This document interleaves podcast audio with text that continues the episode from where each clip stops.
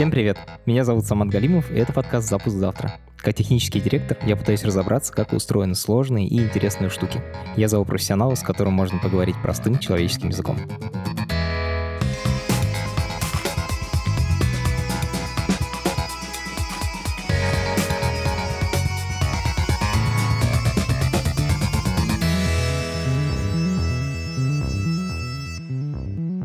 Нашему подкасту скоро исполняется два года. Мы хотели провести открытую запись. К сожалению, из-за коронавируса сделать это у нас не получится. Вместо этого мы решили провести онлайн открытую запись. Это будет онлайн-трансляция на YouTube, где вы сможете увидеть весь разговор с нашим гостем. Гость там совершенно офигенный. Кирилл Белов.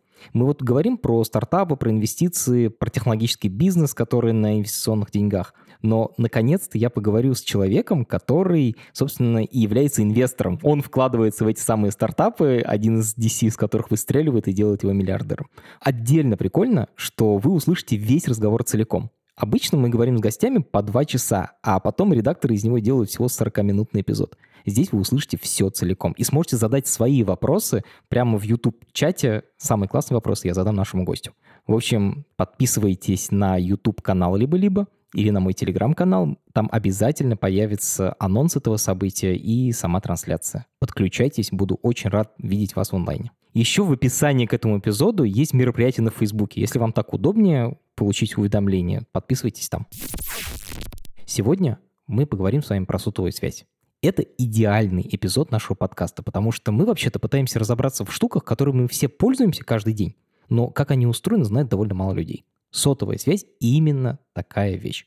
Она есть у каждого. Вы каждый день заходите через нее в интернет, звоните, переписываетесь. А вот как это устроено, знает довольно мало специалистов. Сегодня мы разберемся во всех уровнях этой технологии, начиная с того, как распространяются радиоволны и какие вышки нужны для того, чтобы заработала сотовая связь, продолжая тем, как устроена сотовая связь логически, что такое оператор связи, как они пробрасывают звонки, какие из-за этого есть проблемы с безопасностью сотовых сетей, и заканчивая тем, как провести сотовую связь в те места, где ее никогда не было. Например, в глухую мексиканскую деревню в горах. Это подкаст студии «Либо-либо», и мы его делаем вместе с сервисом онлайн-образования Яндекс Практикум. У Практикума есть курсы по разработке, по анализу данных и по английскому языку. Если вы хотите освоить цифровую профессию, переходите на сайт Яндекс Практикум и учитесь. Еще у Практикума есть проект, который они поддерживают. Он называется Дока. Дока — это справочник веб-разработчика. Веб-разработка — это огромная тема, и документации по ней очень много. Проблема в том, что непонятно, откуда начать вообще копать. Нет какого-то справочника, который был бы таким руководством к действию для начинающего. С клевыми, живыми, настоящими примерами. И Дока решает именно эту задачу. В общем, если вас интересует веб-разработка, ссылку на доку мы положили в описании к этому эпизоду. Меня зовут э, Александр Чемерис. Я в данный момент э, сотрудник э, компании Ядро. До этого у меня был собственный стартап Fairwaves, где мы делали оборудование для сотовых операторов.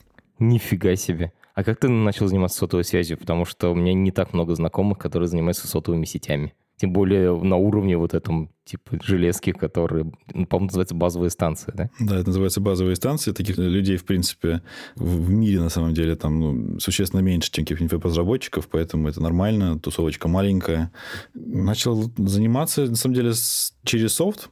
Я начинал с того, что так исторически сложилось, я писал диплом по ВАИПу, по Voice over IP коммуникациям. То есть это возможность говорить голосом через интернет? Типа Skype, Telegram. Да, это вот то, что мы сейчас с тобой делаем, это все, по сути говоря, в VAIP. А потом появился open source проект OpenBTS, который, используя VAIP и Software Defined Radio карточки аппаратные позволял сделать сотовую станцию. И мы с моим приятелем подумали, блин, это же просто прикольно, купили типа, такую карточку и попробовали это дело запустить. И так я из софта перешел в э, Software Defined Radio и в, в сотовую связь, потому оказалось, что сотовая связь это отдельный мир, который можно годами изучать.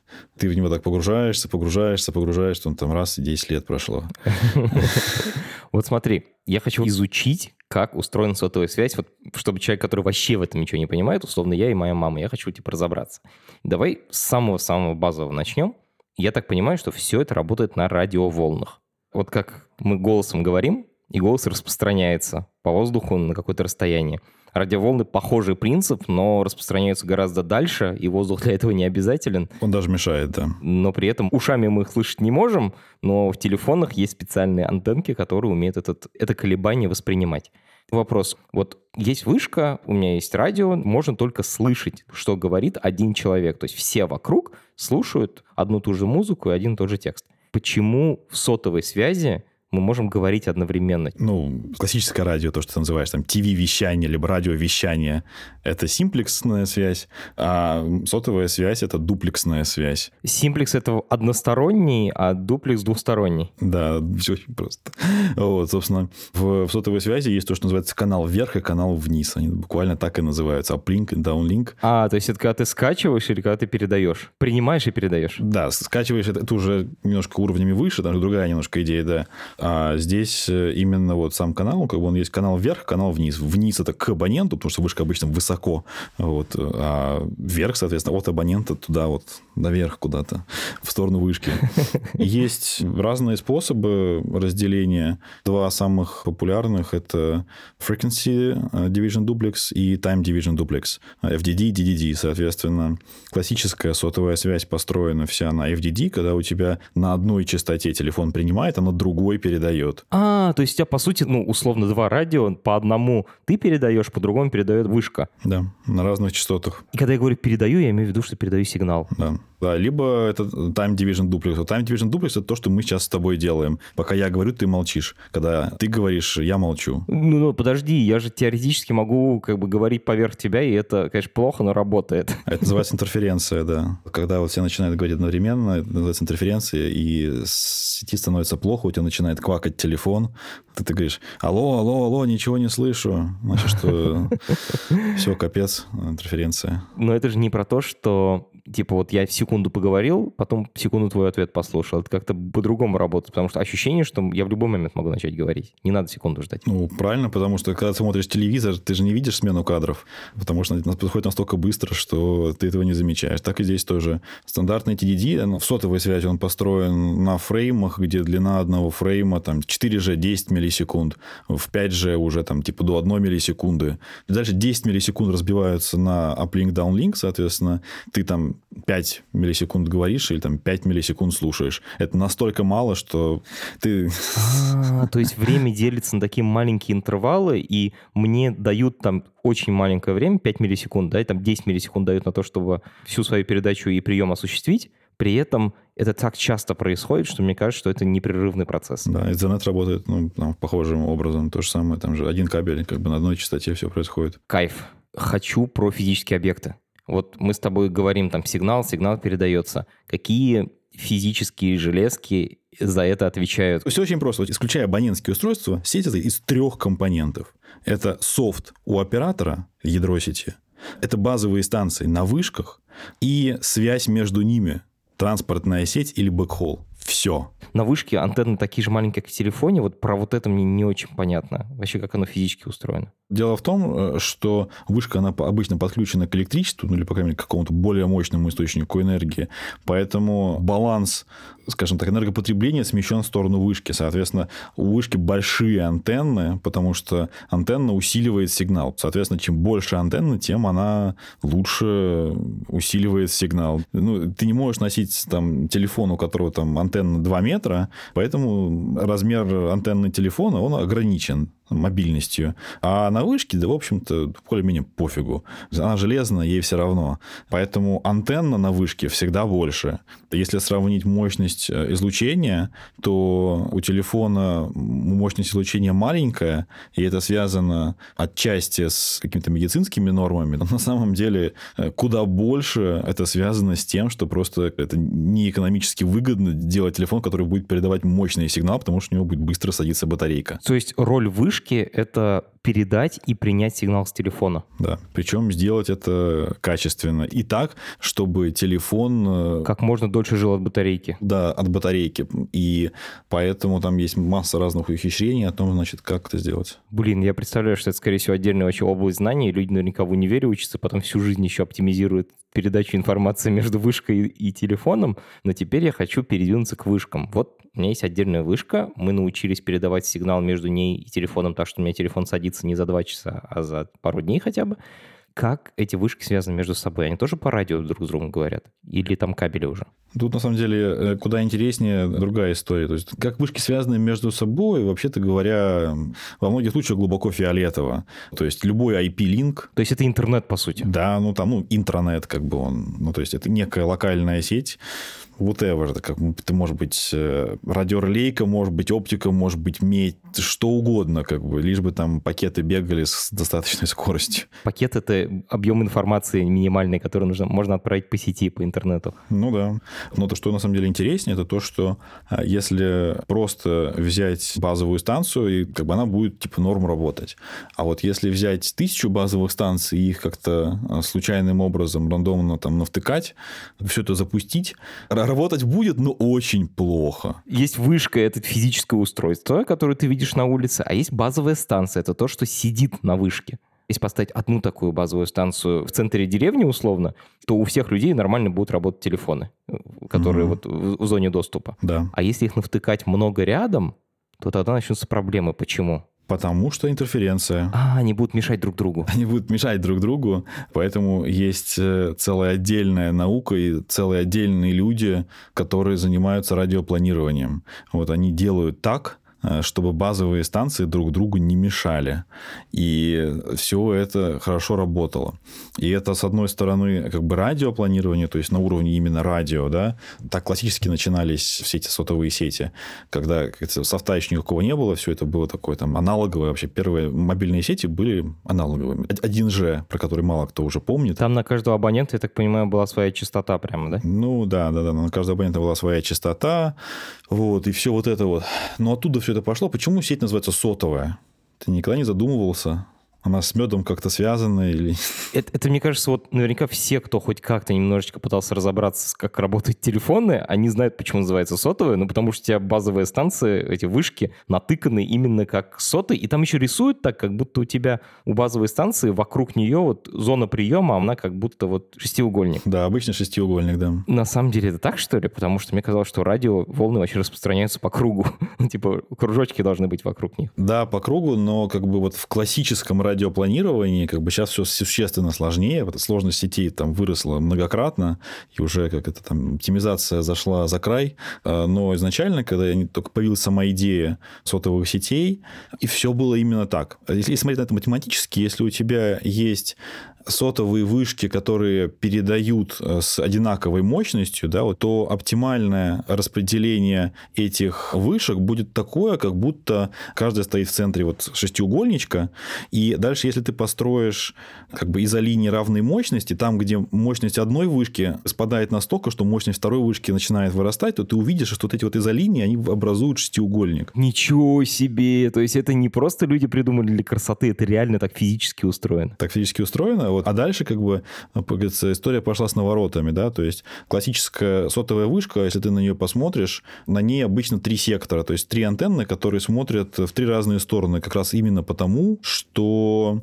каждая из них смотрит в свою сторону этого шестиугольника, поэтому это шестиугольник. То есть это не три разных сотовых оператора, я просто думаю, что это у каждого свой а это у тебя есть направленные антенны, которые бьют конкретно в эту сторону. Да-да-да. Вот. И получается шестиугольники. Вот если как бы сеть такая равномерная, когда у тебя все вот там одной мощности, все там на одинаковом расстоянии, она будет реально выглядеть как соты. Сейчас все существенно сложнее. Сейчас появились макростанции, там пикостанции, там маленькие станции, появились там зонтичные. Я слышу фемтостанции, что у тебя прямо дома можно поставить. Да-да-да-да-да. Появилось зонтичное покрытие большое, которое типа вот с улицы, локальное покрытие, и там там бешеная, на самом деле, сложность всей этой оптимизации. Заставить это работать хорошо, чтобы никто ни с кем не интерферировал. То есть сейчас прогресс дошел до того, что базовые станции учатся договариваться между собой уже, кто когда передает. То есть, условно говоря, маленькая базовая станция, вот фемтосота у тебя в квартире, в какой-то момент может сказать там большой сотовой станции, которая стоит за окном, типа, слушай, я тут сейчас там буду передавать вот в такое время, вот на такой частоте, типа, ты помолчи. А тут ты меня забьешь. Да, в мою сторону не свети, я тут сейчас дело сделаю, потом, типа, продолжишь. Офигеть. Слушай, Саша, пока мы не побежали дальше, я хочу резюмировать то, что мы обсудили до сих пор. Значит, у нас есть абонентские устройства. Это телефоны, на самом деле не только телефоны, в автомобиле сейчас встраивают сим-карты и модули сотовой связи. Любое устройство с антенной сим-карты — это... Абонентское устройство, телефон. Будем называть это телефоном. Они разговаривают с базовыми станциями. Базовая станция — это специальная железка, которая стоит на вышке. То, что вы видите в Москве, там в центре города, просто реально вышка стоит. Эти базовые станции между собой связаны или проводами, и радиоканалами. Ну, короче, они просто подключены к интернету. Важный момент. Они подключены не к интернету, они связаны не между собой. Это топология как звезда. А, звезда. То есть они все связаны с каким-то центральным устройством. Да, не устройством, а с ядром сети, которое находится у оператора. Окей, значит, есть дата-центр где-то, в котором находятся специальные... Софт. Специальные компьютеры, к которым подключены все базовые станции. И когда ты говоришь по телефону, то сигнал твой идет сначала к базовой станции, которая рядом с тобой, потом из базовой станции в ядро сети, и оттуда уже дальше... Куда положено. Либо в интернет, либо не в интернет, куда-то дальше. Сегодня тот четверг, когда я рекламирую нас самих себя. Дело в том, что завтра, в пятницу, выйдет бонусный эпизод нашего подкаста «Запуск плюс-плюс». Разговор в нем пойдет про сим-карты. Сим-карта — это не просто кусочек пластика. Он есть в каждом телефоне, и без него сотовая связь практически не работает. Почему это целый компьютер, как его можно запрограммировать и как он устроен, мы поговорим с гостем завтра в пятницу. Подписывайтесь на бонусные эпизоды «Запуск плюс-плюс» в Apple подкастах или на Патреоне. Для того, чтобы подписаться в Apple подкастах, вам нужна самая последняя версия iOS — это очень важно. Сначала нужно обновить операционную систему, а потом на странице «Запуск завтра» у вас появятся бонусные эпизоды. Первый месяц бесплатно. Подписывайтесь на бонусные эпизоды «Запуск плюс плюс» и слушайте про сим-карты завтра. Ты вот говоришь вышка-вышка, то есть базовая станция. Кому они принадлежат? физические вот эти железки и устройства, которые радио передают в России. Окей, да, не, да, давай начнем. Да, не, не будем углубляться в том, кому принадлежат вышки, потому что это целая отдельная индустрия башенных компаний. Серьезно? Есть отдельные башенные компании? Да, они продают то, что по-английски называется vertical real estate. Слушай, по-русски это будет вертикальная жилплощадь. Вертикальная жилплощадь, да, да, да. Есть целое понятие, на самом деле, BTS Hotel. То есть э, это отель базовых станций. То есть ты ставишь типа такую вышку, а дальше сдаешь в ней номера. Сдаешь места, да, номера, да, да, да, да. Я серьезно, это, это реальные термины прям. Так, смешно. Вот есть вышка, на ней базовые станции, на самом деле у тебя есть вышка, и на ней несколько базовых станций прямо на одной вышке. Да, и это то, что принадлежит операторам. Причем в России по закону базовая станция должна принадлежать мобильному оператору, иначе ее не разрешат вывести в эфир. Прям законодательно утверждено. Бывает по-другому вообще? Да, бывает по-другому. Значит, э, смотри, что такое мобильный оператор? Вот ты можешь дать определение, кто такой мобильный оператор? Ну, это чувак, который дает тебе, сейчас уже в основном интернет, но изначально тебе позвонить можно было. Он продает тебе симку, а потом у тебя начинает работать телефон. Я вот так себе это представляю. Ну, смотри, вот, например, Тинькофф Мобайл — это мобильный оператор? А, у него, скорее всего, нет своих базовых станций, но он с кем-то договорился, и у него свой бренд. Да. Это называется виртуальный мобильный оператор, потому что он такой вот именно, что только вот да, с кем-то договорился и только бренд предоставляет. А настоящий мобильный оператор – это компания, которая владеет а, лицензией на частоты, на которых она имеет право, соответственно, предоставлять услуги связи мобильной. А, это радиочастоты. Типа наши телефоны умеют общаться на определенной частоте, типа на диапазоне частот, там, условно, от 10 до 20. И вот этот диапазон делится на маленькие кусочки и продается по частям разным операторам связи, да? Да, он продается за бешеные деньги разным операторам связи. В Википедии есть целая, по-моему, статья, посвященная крупнейшим э, аукционам частот в мире. И вот сейчас там в связи с э, появлением 5G э, в Америке был очень крупный аукцион, на котором платились какие-то там десятки миллиардов долларов за доступ. За право работать на частотах. А в России это тоже так устроено? В России тоже так устроено, потому что, э, с одной стороны, аукцион частот – это способ для государства поднять денег, точка. Можно собирать налоги, а можно вот продавать частоты. Причем тебе ничего делать не нужно, просто говоришь, вот, типа, с такого-то по такие-то мегагерцы, типа, продаю. Да, да, да, да. Это, это на самом деле, по сути, то же самое, что торговля полезными ископаемыми, да, то есть государство там зачастую, типа, проводит аукционы, говорит, так, вот это там площадку с какими-нибудь там залежами я отдам в частные руки за там, X денег.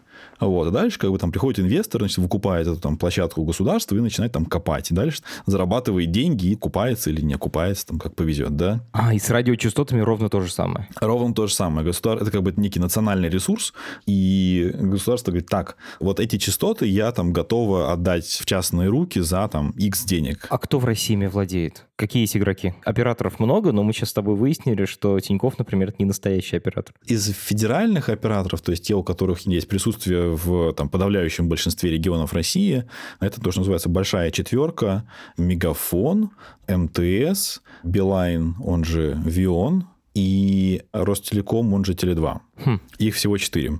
Вот. Есть э, несколько мелких региональных операторов, я сейчас не буду называть, я не помню их всех.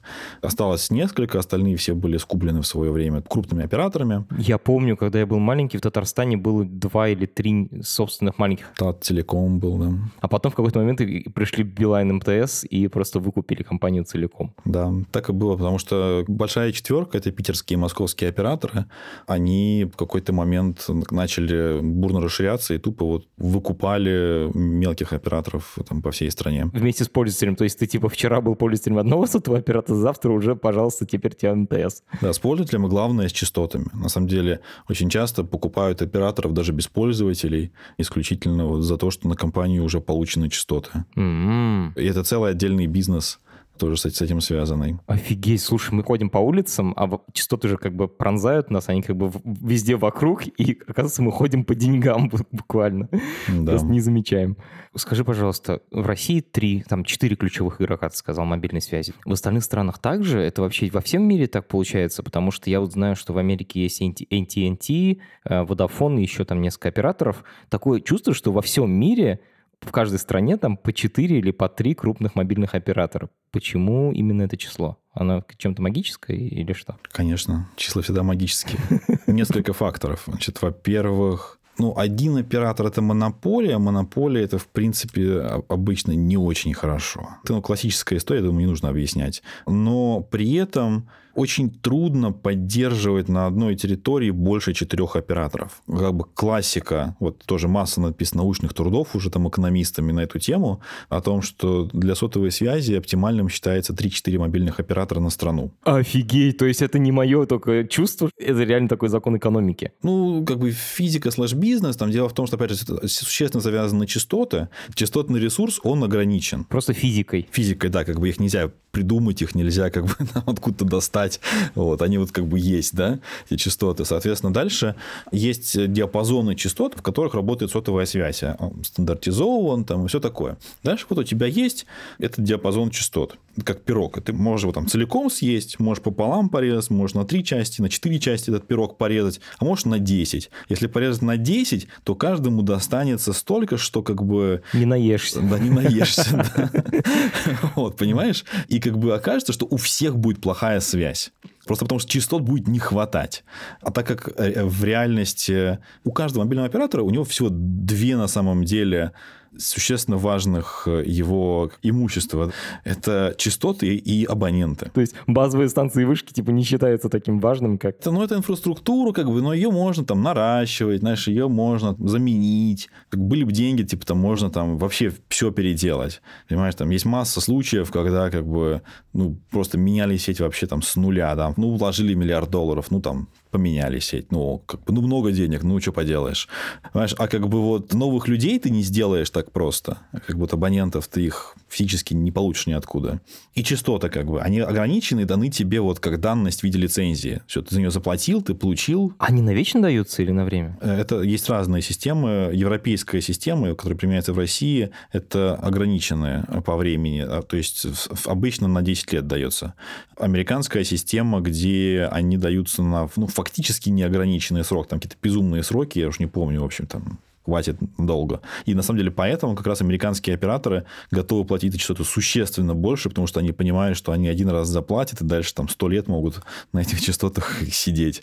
Вот. А у нас только 10 лет, и поэтому у тебя всегда есть в голове мысль, так, а что будет через 10 лет? Мне за 10 лет нужно, чтобы все окупилось, поэтому я не готов платить больше, чем там сколько-то денег за эти частоты. Там 3-4 оператора – это хорошо, но есть страны, в которых один оператор является доминирующим. В России четыре оператора, они практически одинаковые. У них практически одинаковые рыночные доли, там плюс-минус, там год от года кто-то вперед вырывается, но не суть.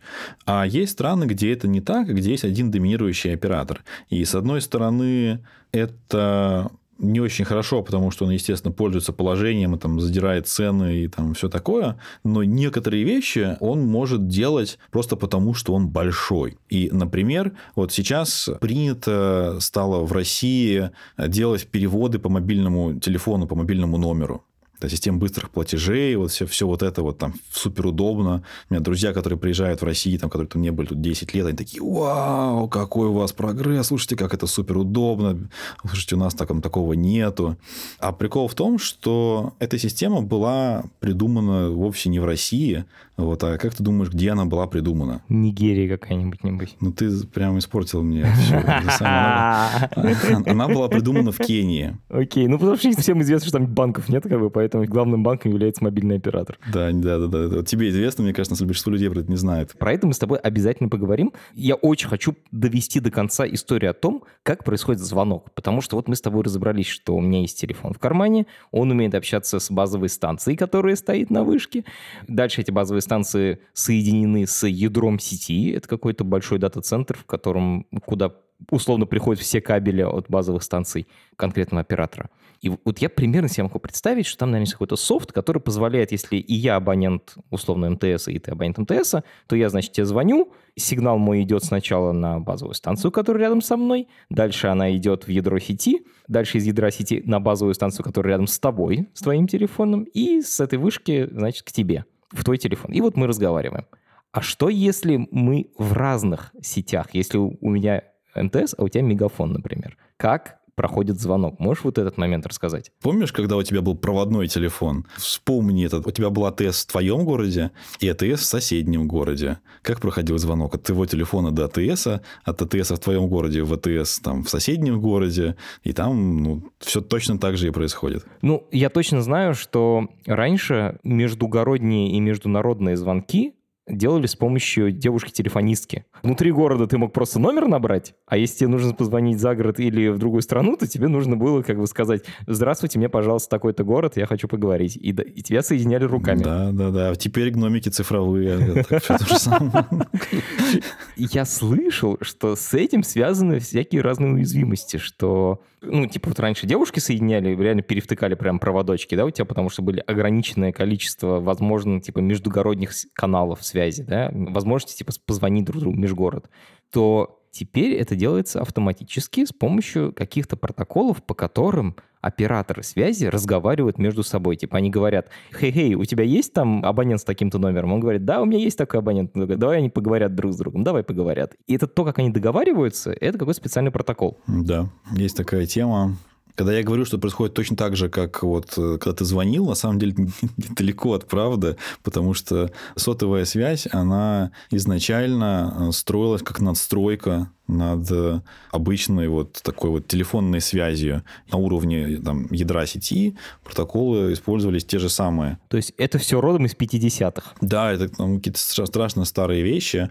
Там очень большое легаси, наследие вот этих классических телефонных систем. А классические телефонные системы если говорить про безопасность, они всегда были построены на принципе доверия, да, потому что это всегда были какие-то ну, там, сравнительно государственные истории, и, условно говоря, типа, я государство, ты государство. Телефонная сеть Союз Союза и телефонная сеть Британской империи, как бы, норм, там, типа, и тут, и тут взрослые дяденьки. Да, и там, значит, дяди, там дяди, типа, вот там кладем кабель, как бы, и там, в принципе, э, все защищено, как бы. Никто никого обманывать не будет. Да, да, да, ну, потому что, как бы, ты серьезный, я серьезный, как бы, что тут, значит. А потом это все открыли для, условно, мелкой шпаны, да, для всех, типа, предпринимателей.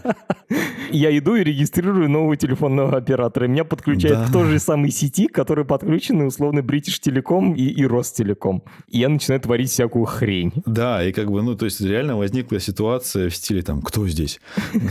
То есть изначально просто протоколы, когда люди их разрабатывали, они просто не могли подумать о том, что придут люди, которые, например, будут заниматься фродом. Это казалось немыслимым. Тебе звонят там и подставляют номер Сбербанка, ты берешь трубку, а там на самом деле мошенник вытягивает вытягивает из тебя деньги. То есть, как бы, сама по себе подмена номера, как бы, это некая техническая функция, как бы, она неплохая и не хорошая, она просто есть. Люди, которые ее придумывали, они даже представить не могли, что этим начнут пользоваться мошенники. Да, потому что для них это было, ну да, это удобно, это важно, там есть масса вещей, где это рутинно происходит в нормальной операции, в работе сети. И там то же самое с смс-ками и так далее. И в последнее время было открыто исследователями большое количество атак на сотовые сети. Например, можно виртуально представиться другим человеком в том смысле, что не номер подставить, а буквально зароутить на себя его звонки, его смс -ки. А, то есть можно начать принимать чужие звонки. Да изначально такая возможность была, и она важна, потому что она используется в роуминге. Роуминг так работает. Когда-то я поехал в другую страну, и я пользуюсь другим оператором связи для того, да, чтобы... и другой оператор говорит, эй, эй, этот абонент у меня. О, я создаю поддельного оператора связи, и он начинает говорить, типа, это абонент у меня в роуминге, типа, присылайте его звонки мне. Да, все так. Штука в том, что так как э, изначально все строилось на доверии, то на уровне вот э, межоператорского взаимодействия взаимодействия, там долгое время, например, не было никакой аутентификации. То есть, если соседний оператор говорит, что абонент у меня, то мы этому верим. То как бы твой домашний говорит, да, конечно, он у тебя, потому что мы же взрослые дяди. И на этом построены там атаки, например, на перехват СМС. Да, когда можно зароутить на себя смс и, например, получить доступ к двойной аутентификации. Да? То есть, вот эти вот смс банковские смс там, к мессенджерам, к всему прочему. Телеграм взламывали у, у политиков как раз с помощью вот этого. Да, да, да. Это вот как раз те самые атаки, которые вот в последнее время стали публично известными, и операторы пытаются, естественно, ну, эти дырки закрыть, чтобы такого больше не было. А существуют-то они вот прям с испокон веков. И сколько раз их использовали, как бы, ну, никто не знает. Офигеть. То есть это просто историческое наследие, с которым мы всю жизнь жили, но сейчас технологии стали настолько важны для нашей жизни, что мы начали замечать, насколько это небезопасно. Да, насколько это небезопасно. Потому что вот это вот э, принцип доверия, который был заложен, его очень трудно искоренить. Одна из таких важных фич сотовой связи – это наследственность. Это знаешь, как Windows, да, то есть ты там часто на Windows 10 можешь, в принципе, запустить там приложение, которое работало на Windows 95. Я не проверял, но, наверное, оно будет работать. Так и здесь то же самое. То есть, как бы важна наследственность, чтобы все совсем работало. Вот, и поэтому это приводит к тому, что у тебя огромное наследие, которое ты просто не можешь просто взять и сбросить. Потому что у тебя перестанут работать какие-то вещи, которые работали всю жизнь. Да, да, да. Это какая-нибудь бабушка будет звонить в поддержку и, значит, ругаться, почему у меня что-нибудь там не работает. На самом деле, там повысили безопасность сети и отключили какую-нибудь э, штуку. Слушай, Саша, ты мне сказал, что преемственность в сотовых сетях супер важна. И поэтому как раз в ней есть дырки. Вот как раз про поколение сотовых сетей, вообще поколение сетей связи я хочу поговорить. Потому что мы у всех на слуху там типа 2G, 3G, 4G, LTE, а теперь вот, значит, и 5G. Чем все эти G друг от друга отличаются? Что это вообще такое? Можешь объяснить? Технологии.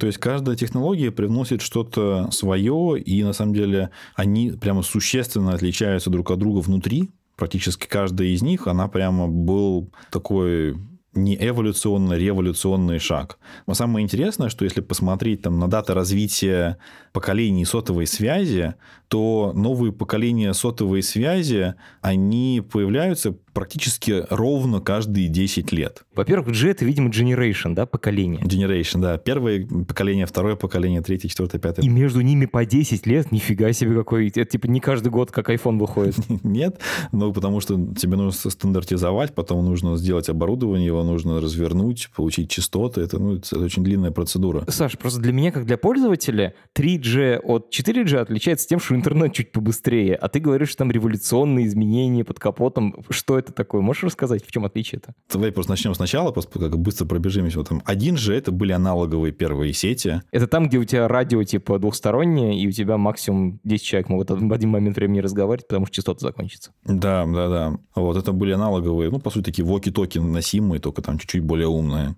И там, собственно, главная инновация как раз была именно в самом подходе сот, там, где вот эти вышки, да, которые ставятся вот по тому сотовому принципу, который мы обсуждали в самом начале. И это используется для уплотнение. Да? То есть, как бы, чем у тебя плотнее сотовая сеть... Ближе стоят базовые станции. Да, тем общая емкость сети становится выше. Потому что вот каждая базовая станция сама по себе имеет ограниченную емкость. То есть она может обслужить только какое-то ограниченное количество людей, ограниченное количество телефонов. Ну да, либо сейчас уже это больше ограничивается не столько количеством телефонов, сколько там объемом данных, которые ты через это прокачиваешь. Так. А дальше, соответственно, вот у тебя вот каждая точка, она имеет эту вот емкость. А, тебе надо поделить этих пользователей на максимальное количество базовых станций. Да, все так. Если у тебя одна вышка э, на всю Москву, то как бы ничего не получится. 10 тысяч людей могут пользоваться телефоном, и все, а их там 10 миллионов. Да-да-да, поэтому тебе нужно втыкать не одну вышку, а там тысячи вышек по всей Москве. Окей. Значит, революция в сетях первого поколения, то, что мы научились упаковывать эти вышки очень близко друг к другу, собственно, сотовым принципом, как соты. Да, это то, чем это отличалось там, от всех остальных систем связи. 1G появилась в 79 году. В чем революция в сетей второго поколения, 2G? Это переход к цифровым коммуникациям, это 91 год, и переход от аналога к цифре позволил существенно повысить раз емкость, потому что, во-первых, емкость, во-вторых, безопасность. Стало невозможно просто при помощи аудиоприемника послушать, что там говорят. О, погоди, в сетях первого поколения можно было просто по радио настроиться и послушать, о чем люди говорят? А ты не помнишь фильмы старые, где какие-нибудь... Тарантино это был где-то... Я уже не помню, где-то было. В общем, какие-то известные фильмы, где там чувак приходит, э, слушает... А, да, говорит, слушайте, они вот там сейчас разговаривают по сотовому телефону в доме, поэтому машину можно, типа, красть. Офигеть. Это было прям супер просто. Вот, соответственно, переход на цифру позволил добавить шифрование, чтобы избавиться от, от прослушки на радиоинтерфейсе, да, то есть на общении между э, базовой станцией и телефоном. И существенно, опять же, повысить емкость сети, потому что можно в цифре сжать голос, и будет более эффективная передача. Угу, то есть больше людей на одной базовой станции теперь могут разговаривать. Да, это был 91 год. Дальше 3G, который вышел где-то там в 2000 году, он перешел к другому принципу модуляции сигнала и позволил существенно повысить пропускную способность интернета. Собственно, если ты э, помнишь, что когда появился 3G, скорость интернета выросла типа, там, в 10 раз, что ли. Стал нормальный интернет, потому что в 2G это был такой довольно странный интернет. Система модуляции сигнала — это то, как радио как раз. Самый-самый низкий уровень, прям физика типа процесса, да? Да, физика процесса — это как информация превращается в радиоволну. Мы не будем это углубляться. Окей, спасибо. То есть 3G — это первый быстрый мобильный интернет. Да, мало кто помнит, но первый iPhone был 3G only. iPhone стал возможен со всеми своими приложениями и всем прочим, потому что был нормальный интернет. Без 3G не было бы iPhone и не было бы вот всего вот этого того, что мы сейчас наблюдаем. Так, 4G, какой год это? Это где-то 2011 плюс-минус.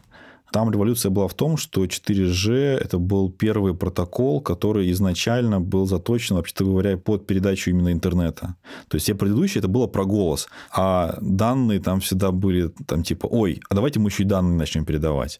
Вот GPRS, который был в 2G, вообще был придуман как отдельная нашлепка, которая не имеет типа практически ничего общего. Типа люди такие, слушайте, надо данные передавать, ну давайте подумаем, как мы это будем делать. Ну мы тут сейчас извратимся, очень сильно извратимся, и типа вот передадим данные. Костыль. Костыль такой такой прям совсем костыль, да.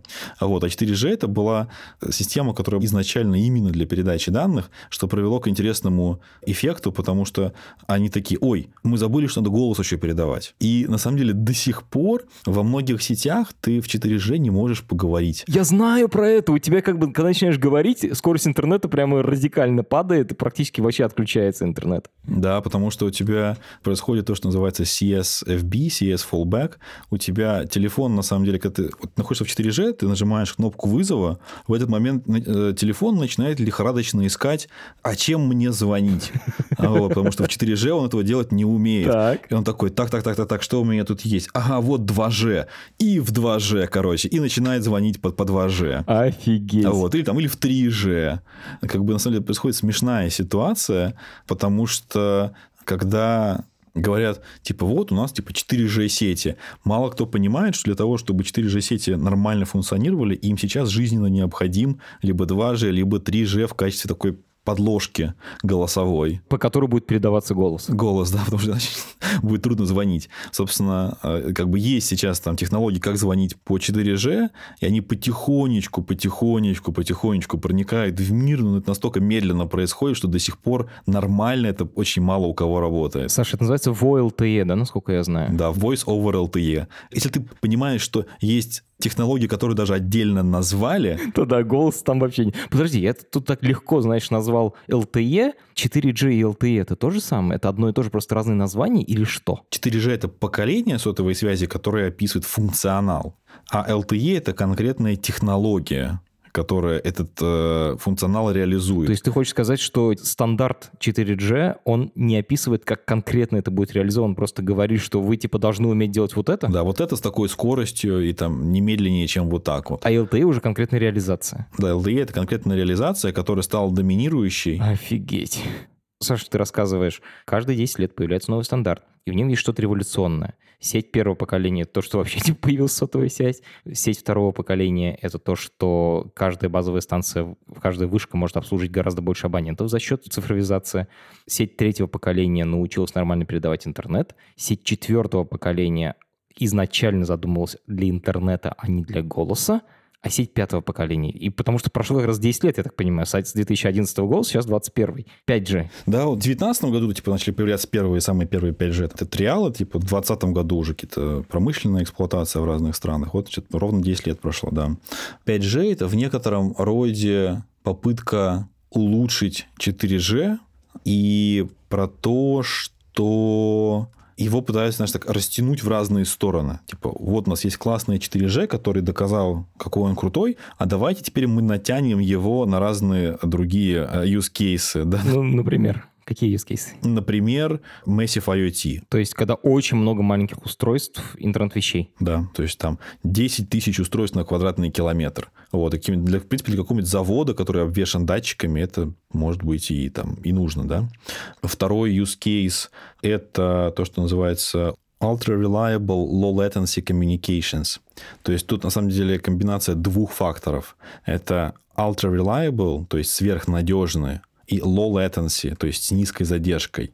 И это важно, потому что игры — это один из use cases, но не единственные. Другие use cases — это робототехника. Когда ты управляешь роботом удаленно, и сигнал о том, что руку надо разжать, нужно типа побыстрее отправить. Во-первых, быстрее, во-вторых, надежно, потому что как бы если не разожмет, то там кому-то может стать плохо или наоборот. Вот, соответственно, это вот э, затачивание под такие промышленные а, use cases, когда это управление какими-то робототехниками, там удаленные операции, там еще что-то, да. Медицина удаленная, телемедицина, я часто слышу, как... Да-да-да. Удаленное управление поездами. Вот. Ну и как бы и гейминг, он как бы как расширение всего этого, но это скорее такой консюмерский uh, use case. Он денежный, но только один из. И третье – это то, что называется Mobile Broadband – это более быстрая передача данных. Вот разные use cases. И вот вы просто начали реально в эти разные стороны растягивать. И привело к тому, что 5G – это на самом деле такой конструктор. Ты можешь выбрать, какие либо очень быстрый и надежный интернет, либо такой, что на нем миллион устройств одновременно работает, при этом у всех у них батарейка не садится. Да, то есть, естественно, что это все три одновременно сделать нельзя, да? Это как это дешево, быстро и качественно, да, выберите любые два.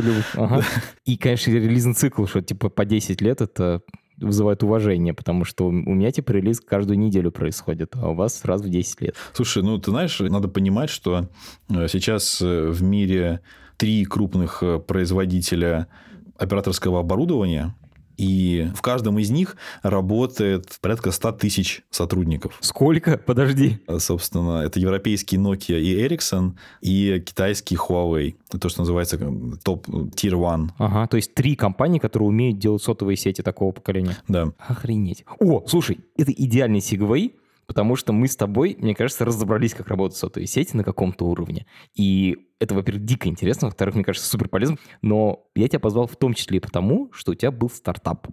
Задумка, насколько я понял, была в том, чтобы разворачивать локальные маленькие небольшие сотовые сети там, где крупных операторов нет. Например, в глухом лесу или там в африканской деревне. Это так? Да, идея была ровно такая, потому что, как выяснилось, вот эти тир-1 вендоры, они, естественно, в силу своей монструозности, то есть ты понимаешь, да, там 100 тысяч сотрудников, 25 тысяч э, R&D, только, только инженеров 25 тысяч. Это реально безумие. Как бы таких компаний не бывает, я думал. Больше, чем Google. Ну, вот бывает. Ты как человек, как профессиональный CTO можешь представить себе масштаб бедствия. Ну, это одни из крупнейших компаний в мире технологических. Да. 25 тысяч человек, э, инженеров, они занимаются одним. Они делают оборудование сотовой связи. Это то есть не то, что Nokia там по телефону, нет, это 25 тысяч человек, это именно сотовая связь. Ну вот, значит, э, теперь про стартапы. То есть понятно, что, значит, э, монстры, как бы они э, всем хороши, когда, значит, у тебя массовое производство, там, десятки и сотни тысяч устройств, все там, вот это вот.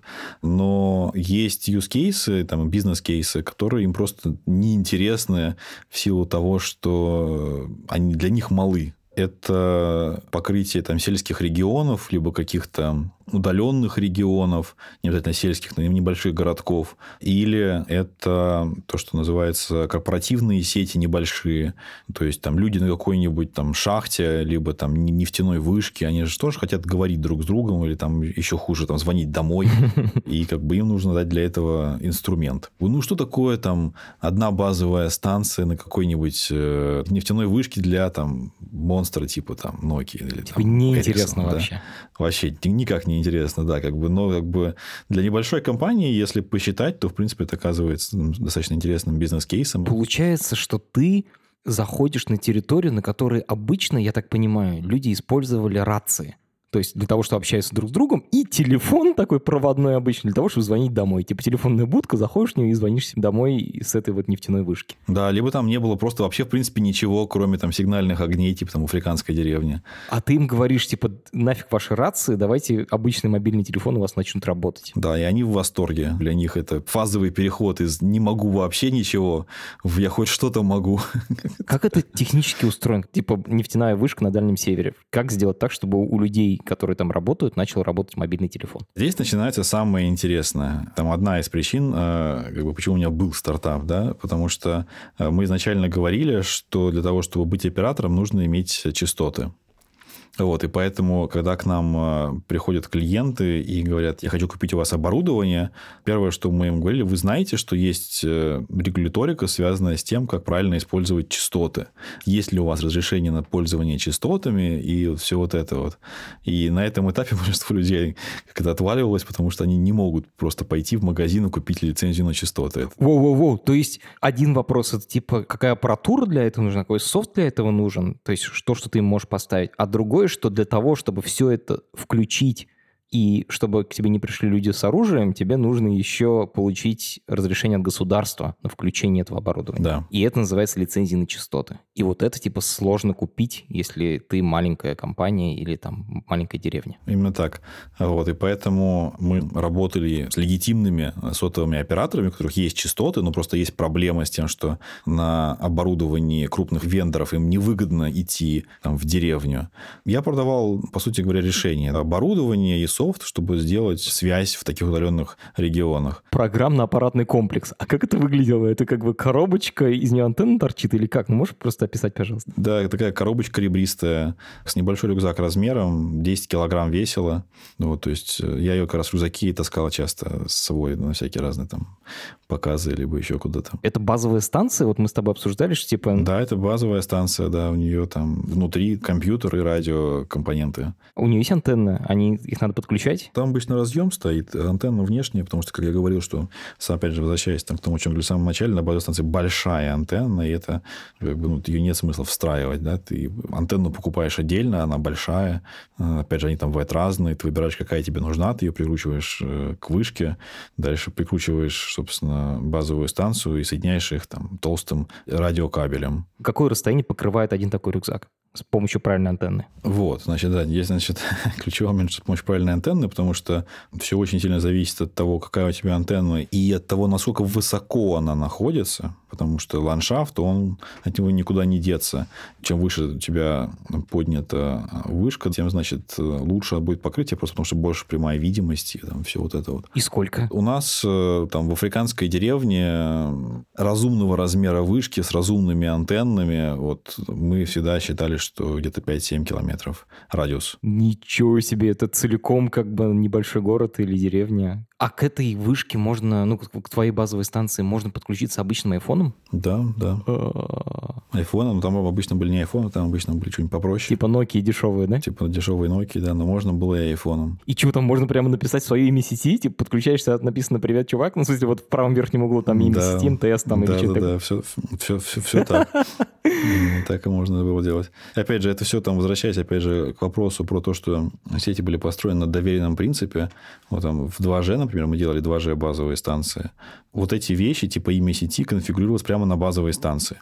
Соответственно, кто контролирует базовую станцию, тот контролирует, например, имя сети, и тот, э, например, может все прослушивать, потому что шифрование существует только между базовой станцией и телефоном. На базовой станции все расшифровывается, и дальше уходит в сеть уже абсолютно не зашифрованным, никак не защищенным. И насколько я знаю, прямо такая атака, типа людям понижают, типа отрубают 5G или там 4G, 3G, начинается 2G передачи и прослушивают все разговоры.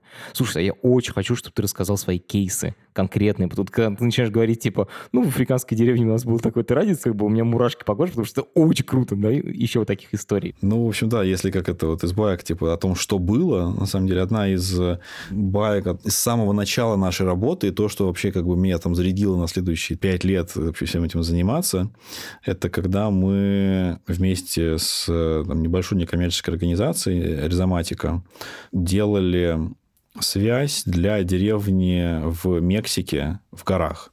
Вот, у них есть центральная Мексика, там штат Оахака, вот, там живут ну, горцы, по сути говоря, как по-русски, наверное, называется, да. И они там живут там спокон веков, там сотни тысяч лет. Опять возвращаясь к вопросу про мобильных операторов, Мексика – это страна, где монополия – это плохо. Потому что у них э, долгое время самым богатым человеком на Земле был Карлос Слим. Вот. Он владел э, мобильным оператором монопольным в Мексике. И это привело к тому, что у него и у компании все было настолько хорошо, что им было глубоко плевать на людей, которые живут в горах и хотят общаться.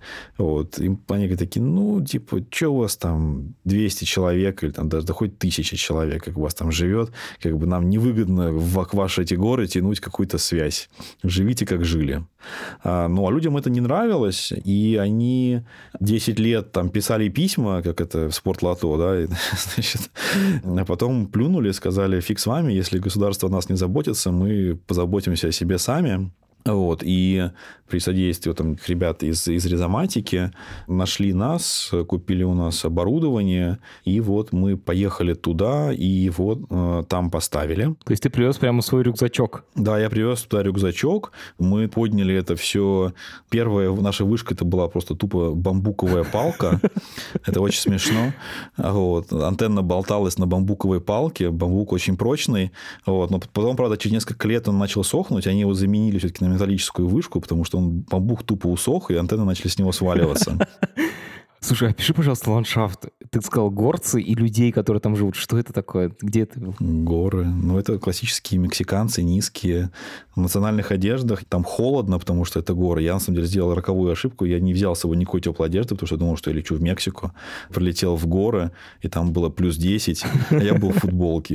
Я увез оттуда такое покрывало из чистой шерсти, которое мне подарил хозяин э, дома, где мы жили. Потому что иначе я там просто, наверное, концы отдал. Ты там долго жил? Ну, мы там на неделю, наверное, прожили в этой деревне, пока все это ставили, настраивали, тестировали. Самое это интересное, на самом деле, дальше произошло. Потому что, естественно, стал вопрос о том, как бы легально ли это делать. Они сразу сказали, как бы, мы знаем, что это по закону нелегально. Но мы, говорит, 10 лет, говорит, пытались сделать это легально. Вот, и нам надоело.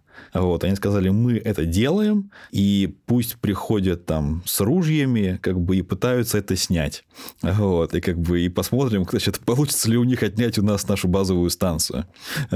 Вот. Ну, это горцы, представляешь себе, да? Офигеть. Такой, знаешь, какой-то киберпанк в сочетании с горцами. Это какое-то безумие просто так. Вот.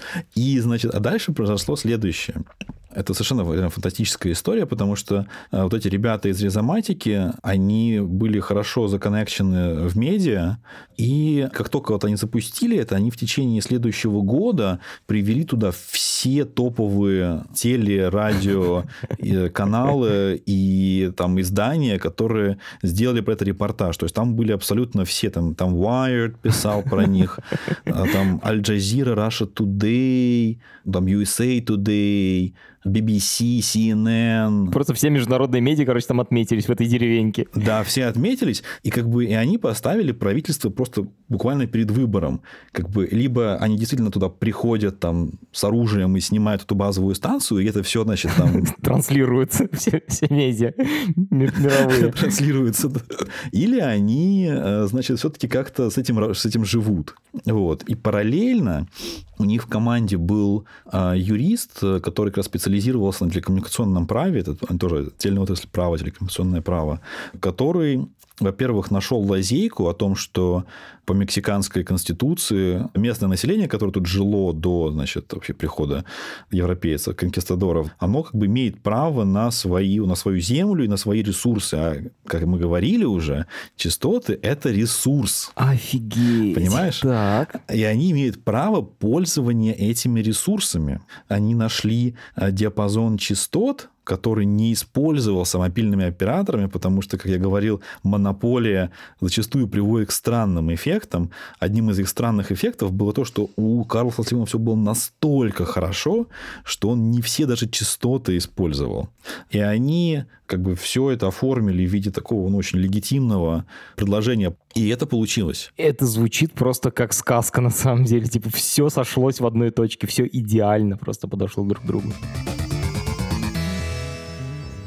А как назывался свой стартап? Назывался Fairwaves. Типа честные сети, справедливые частоты. Ну, типа того, да. Справедливые волны. Справедливые волны, да. Сколько лет э, ты им занимался? Практически 10 лет. 10 лет. Одно поколение сотовых сетей. Да-да-да. Примерно так. Вот, а теперь занимаюсь, да, 4G, 5G. Почему Fairwaves ты закрыл в результате? Потому что мы, на самом деле, не выдержали гонку с более обеспеченными стартапами. То есть долгое время ситуация была такая, что были э, там, богатые там, tier-1 вендоры крупные и несколько небольших компаний по всему миру, мы все там друг друга знали. Вот, у нас была такая тусовка. С одной стороны, мы как бы всегда соревновались, с другой стороны, мы были скорее против вот тех мужиков там в костюмах, да, чем, значит, э, чем друг против друга. Вот, а потом кто-то из вас получил крупное финансирование? Да вот он все дело, что как бы даже не столько кто-то из нас. Дело в том, что сложилось несколько факторов. Во-первых, э, пришла пара человек, у которых просто собственных денег было там на порядок больше, чем у нас. Это люди, которые продали там свои предыдущие стартапы, там один, по-моему, за миллиард, второй там что-то еще больше. Вот, у них просто своих денег было больше. Вот, и они почему-то решили вкладывать в телеком, хотя в телеком вкладывали только совсем полные психи.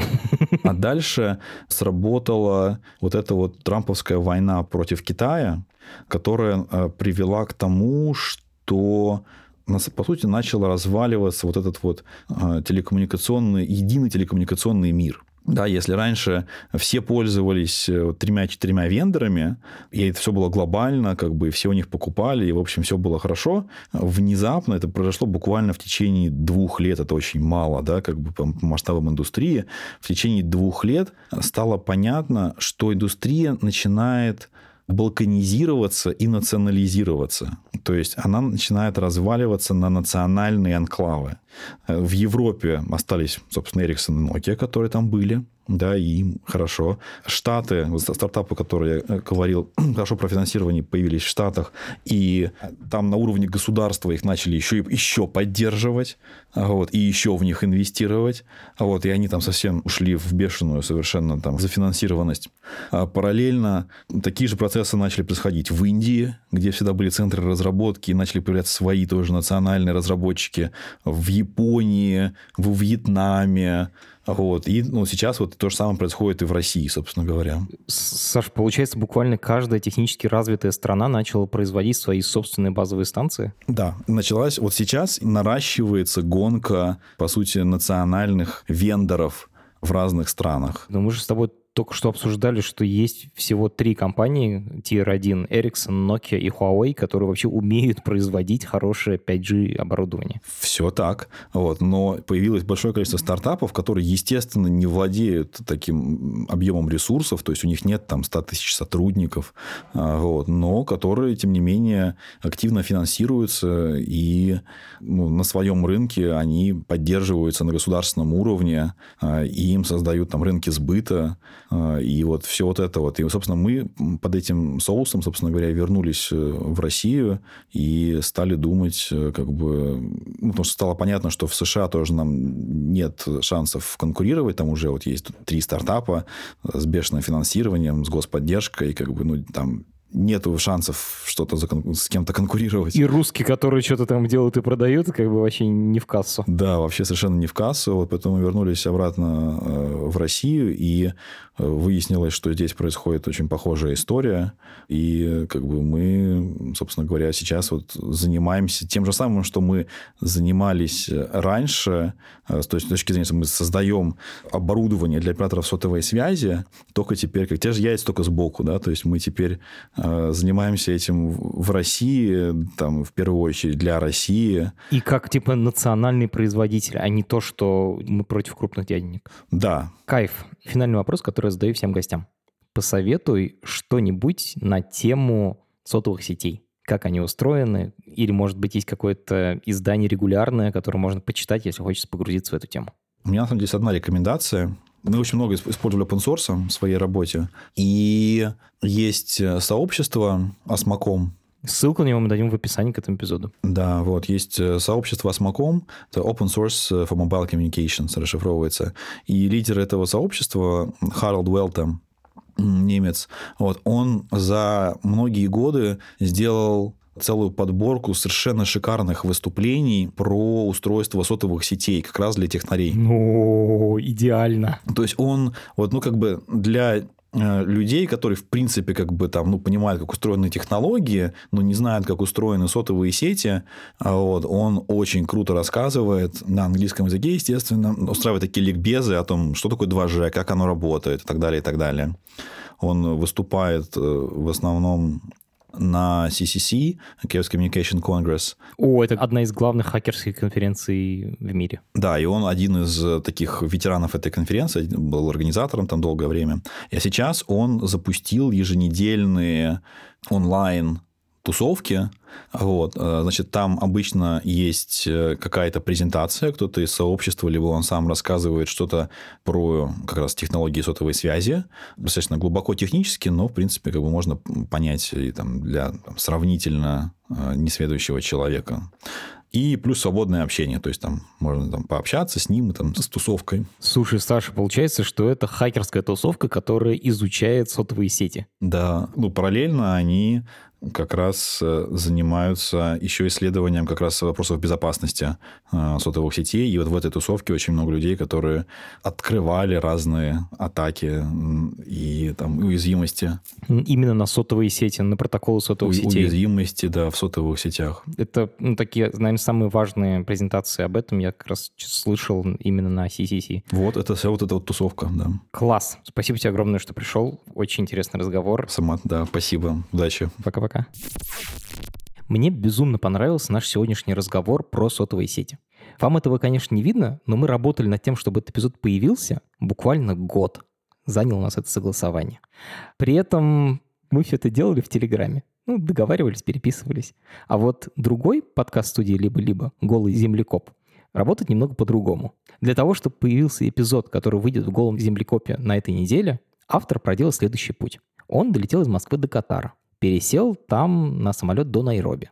В Найроби сел на кукурузник и долетел до границы с Танзанией, где находится лагерь ученых, которые исследуют слонов. Там он провел часовое интервью, после чего сел обратно на кукурузник, потом в Найроби, ну вы поняли, и вернулся в Москву. Вот это я понимаю подготовку к эпизоду. В общем, если хотите послушать, что у него в результате получилось, это очень классный подкаст про науку, подписывайтесь на подкаст «Голый землекоп». Ссылка на него есть в описании к нашему сегодняшнему эпизоду. Это подкаст студии «Либо-либо», и мы его сделали вместе с сервисом онлайн-образования Яндекс Практикум. Над подкастом работали редактор Юлия Яковлева, младший редактор Ира Хант, продюсер Павел Боровков, звукорежиссер Нина Мамотина. За джингл спасибо Алексею Зеленскому.